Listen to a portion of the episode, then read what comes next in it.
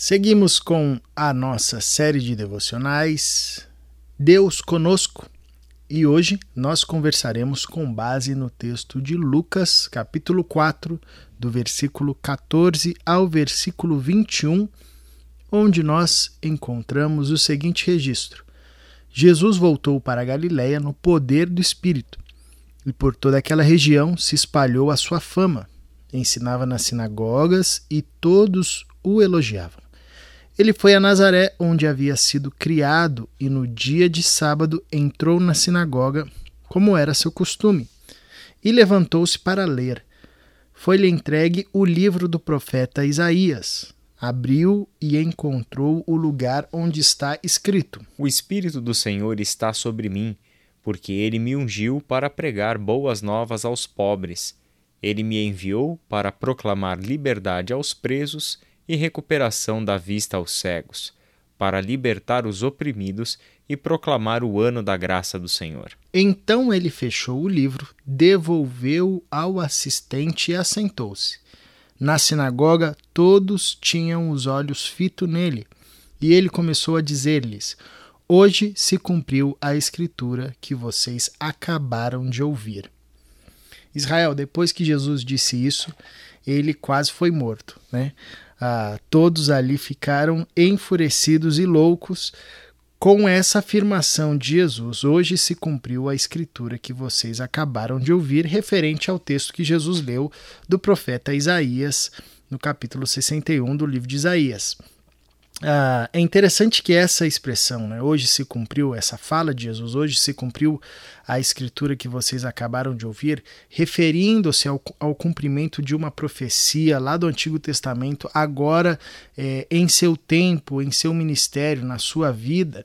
Isso era comum, e foi comum no ministério de Jesus, tanto que a gente vê no Evangelho de Mateus, é Marcos, é João, isso e Lucas também, essa essa expressão se repetir de forma farta, né? mostrando para nós que o ministério de Jesus, a chegada do Cristo é, entre nós, não foi um acidente na história, pelo contrário, era algo esperado e anunciado pelos profetas.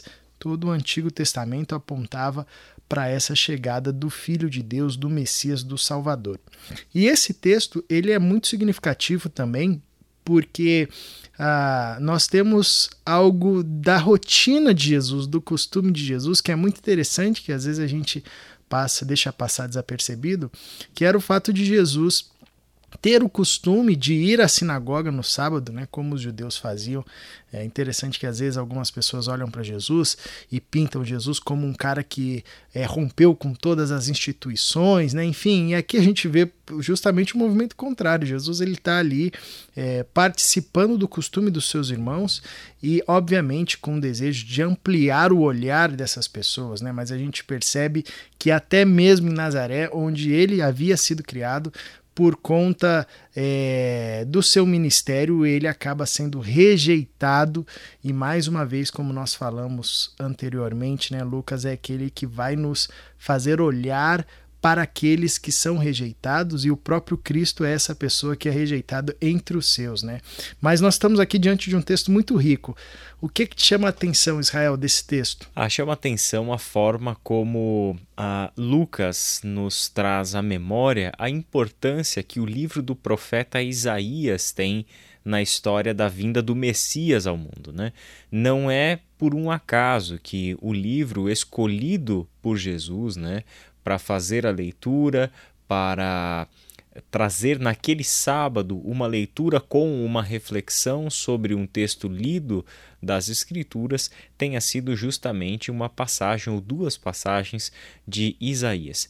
E você tocou num ponto, Caleb, que, que é significativo, principalmente quando a gente entende a promessa do Messias é, conforme textos de Isaías, de Jeremias, etc., mas especialmente o livro de Jeremias, que é a palavra rejeição. Jesus foi alguém que, ao longo da sua vida, foi rejeitado pelo seu próprio povo, a começar das próprias lideranças judaicas. Né? Esse, esse confronto de Jesus com as lideranças judaicas não pode obscurecer isso que você trouxe. Ele é alguém submisso a Deus E por ser submisso a Deus, ele se submete à lei, ele se submete às traduções do seu povo, que são fiéis a Deus e etc. Mas ele tem embates porque não percebe a revelação de Deus da mesma forma que os líderes religiosos percebiam e não entendia o cumprimento das promessas de Deus na mesma perspectiva deles. Esse era o embate, né? E a rejeição é a consequência de quem vai fazer esse confronto com aquilo que era de mais caro para aquela tradição judaica do tempo de Jesus, da qual ele mesmo fazia parte. Mas quando a gente olha para Isaías, por exemplo, a grande profecia messiânica de Isaías, capítulo 53, onde a marca daquele que era o servo do Senhor é justamente a rejeição ele é rejeitado pelo seu próprio povo, ele é desprezado. Quando a gente olha para o Evangelho de João, temos uma outra marca logo no início do Evangelho de João, dizendo que ele foi desprezado, rejeitado pelo seu próprio povo, de modo que abriu as portas do reino de Deus para aqueles que não eram povo de Deus. Então, essa é uma marca do Messias e vemos né, com tanta clareza que ele, ao ler o profeta Isaías, ele traz palavras que definem o seu ministério e razão pela qual ele vai ser rejeitado. O Espírito do Senhor está sobre mim e ele me ungiu, né? Porque ele me ungiu, Interessante porque essa é a marca do Messias, ou a marca do Cristo, né? aquele que é o ungido do Senhor, enviado do Senhor para a proclamação das boas novas, ou seja, a proclamação do Evangelho aos pobres. Ele me enviou para proclamar liberdade aos presos, então a, a ação de libertação condizente com toda a ação de Deus na história. Uhum. Deus é o libertador lá na terra do Egito, Deus é o libertador deste povo na terra do exílio assim como Deus permanece sendo libertador de todos aqueles que estão presos, né?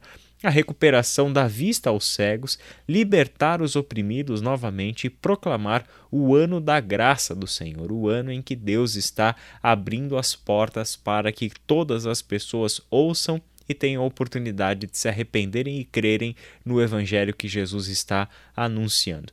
Ano da graça é o, é o período, né? Não, não leiamos isso daqui como o ano de 365 dias, né? Mas um novo tempo, uma nova era em que Deus abriu as portas do seu reino e por meio do seu enviado, ele está chamando a todos para fazerem parte da sua história, serem libertos, serem redimidos, terem as suas vistas recuperadas, ter os grilhões que lhes prendem quebrados, para que desfrutem a plena liberdade, como sempre foi o plano de Deus, que, como Jesus diz aqui no versículo 21, nele estava se cumprindo. Então é interessante perceber isso, né? O Deus da Bíblia é o Deus de promessas e de alianças, e tudo o que ele prometeu e toda a aliança que ele fez tinham como objetivo a chegada do seu filho ao mundo, uhum. por meio de quem ele concretizaria na história o seu grande plano de salvação. Essa é a perspectiva que nós precisamos ter ao ler a história de Jesus em um evangelho como Lucas. Exatamente, como a gente bem apontou ontem, né? O Lucas, ele, ele ao escrever o seu texto, a, a, a fazer a sua pesquisa, né? A lição de casa bem feita, é, ele dá para nós um documento que nos dá segurança, né? é, histórica, como você bem destacou. E aqui, assim como também aparece em outros evangelhos, em Mateus, Marcos e Lucas, o fato é, da, do ministério de Jesus confirmar o que foi dito é, pelos profetas, isso dá ainda mais segurança né, a, a, a nós como um, um movimento que de fato é, é, real, é profundo, não foi um acidente na história, mas de fato foi algo pensado, projetado, planejado por Deus. Uma coisa interessante que aparece muito em Lucas, e aqui nesse texto fica bem evidente, né, que Lucas faz questão de, de apontar é, Jesus como alguém submisso ao Espírito Santo. Né? É o Espírito Santo que leva Jesus para o deserto, é o Espírito Santo que é, é, opera de forma é, a conduzir Jesus é, por, por suas andanças, né? É, e aqui Lucas ele inicia apontando isso, uma orientação do Espírito Santo e Jesus seguindo essa orientação, e o próprio texto de Isaías, onde é, ele sinaliza porque o Espírito do Senhor está sobre ele, né? Ou seja, tudo que ele faz, ele faz por submissão ao Espírito Santo. É interessante que isso vai aparecer no Evangelho de Lucas algumas vezes, né? Uma ênfase de que Jesus se submete à ação do Espírito de Deus. Isso é muito bacana. É como você bem destacou, Jesus é, foi alguém que viveu uma vida de obediência ao Pai. Uh, a todo instante. Né? O ministério de Jesus é um ministério da obediência ao Pai, ao Espírito, é, e é um testemunho para nós de como nós devemos viver é, também na mesma submissão, na mesma obediência ao Pai, ao Espírito uh, e, a, e ao que Cristo nos ensinou e nos chama a viver. É importante destacar isso porque, como a gente falou ontem também, a segunda parte da obra de Lucas é Atos dos Apóstolos, em que ele conta a história do nascimento e desenvolvimento da igreja. Né? Em Atos, ele faz ali um recorte dos 30 primeiros anos de história da igreja e ele mostra isso como uma sequência ao ministério de Jesus. Não são coisas separadas, não são eventos acidentais que ocorreram é, depois da morte de Jesus. Muito pelo contrário, a morte e a ressurreição ressurreição de Jesus faziam parte de um plano eterno de Deus, em que, como consequência, surgiria a comunidade dos discípulos, e aí esse destaque que você fez é tremendamente importante, porque assim como Jesus Cristo foi guiado pelo Espírito Santo em tudo que viveu, a Igreja de Cristo é guiada pelo Espírito Santo. Deve ter em vistas que o mesmo Deus que no Espírito conduziu seu Filho é o mesmo Deus que, na pessoa do Espírito Santo, está conduzindo o seu povo. Isso é um plano de Deus, né, que se concretiza em Jesus. E quando a gente está na época de Natal, lembrar do nascimento de Jesus, é nessa perspectiva de concretização de um plano, de cumprimento de uma promessa de Deus estar e habitar no meio do seu povo é que nós estamos falando nós não estamos apenas mencionando um evento de nascimento, mas, na verdade, a entrada definitiva de Deus na história da humanidade em carne, vindo até nós na pessoa do seu filho, para nunca mais deixar o seu povo, nunca mais ser uma presença distante muito pelo contrário, todo o movimento de Deus é este desejo que ele está trazendo à realidade: viver, estar no meio do seu povo. Por isso, ele é o Emanuel, o Deus conosco, o Deus que nos traz a força, a energia vital do próprio ser de Deus para que vivamos a plenitude da sua vida e, de fato, como uma comunidade de discípulos, tenhamos nessas histórias do Cristo a orientação sobre o que Deus espera do seu povo. Caleb, vamos orar? Vamos orar. Senhor, nosso Deus e nosso Pai, nós te agradecemos porque um dia o Senhor entrou na história e cumpriu todas as promessas que fez. Obrigado porque a tua palavra é palavra que jamais voltará vazia. Tua palavra é sagrada e santa. Ela nunca é palavra jogada ao vento é palavra que cai no nosso coração, que cai na nossa história, que vai germinar, que vai produzir vida, e nós temos inúmeras e inúmeras provas de que o Senhor cumpre tudo aquilo que prometeu. E em especial, Pai, nessa época, lendo o Evangelho de Lucas, nós queremos demonstrar a Ti um coração grato, porque a grande promessa já foi cumprida.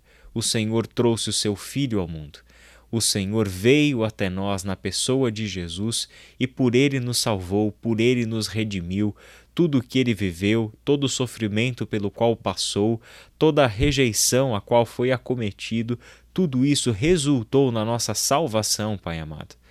Ajuda-nos a dimensionar isso na nossa vida, a percebermos tudo o que foi preciso para que o Senhor nos salvasse por meio do seu Filho Jesus que a nossa vida seja uma resposta a esta tua graça que se manifestou na história.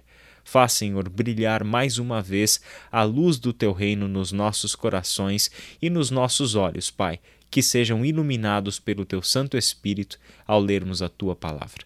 É em nome de Jesus que nós oramos. Amém. Amém.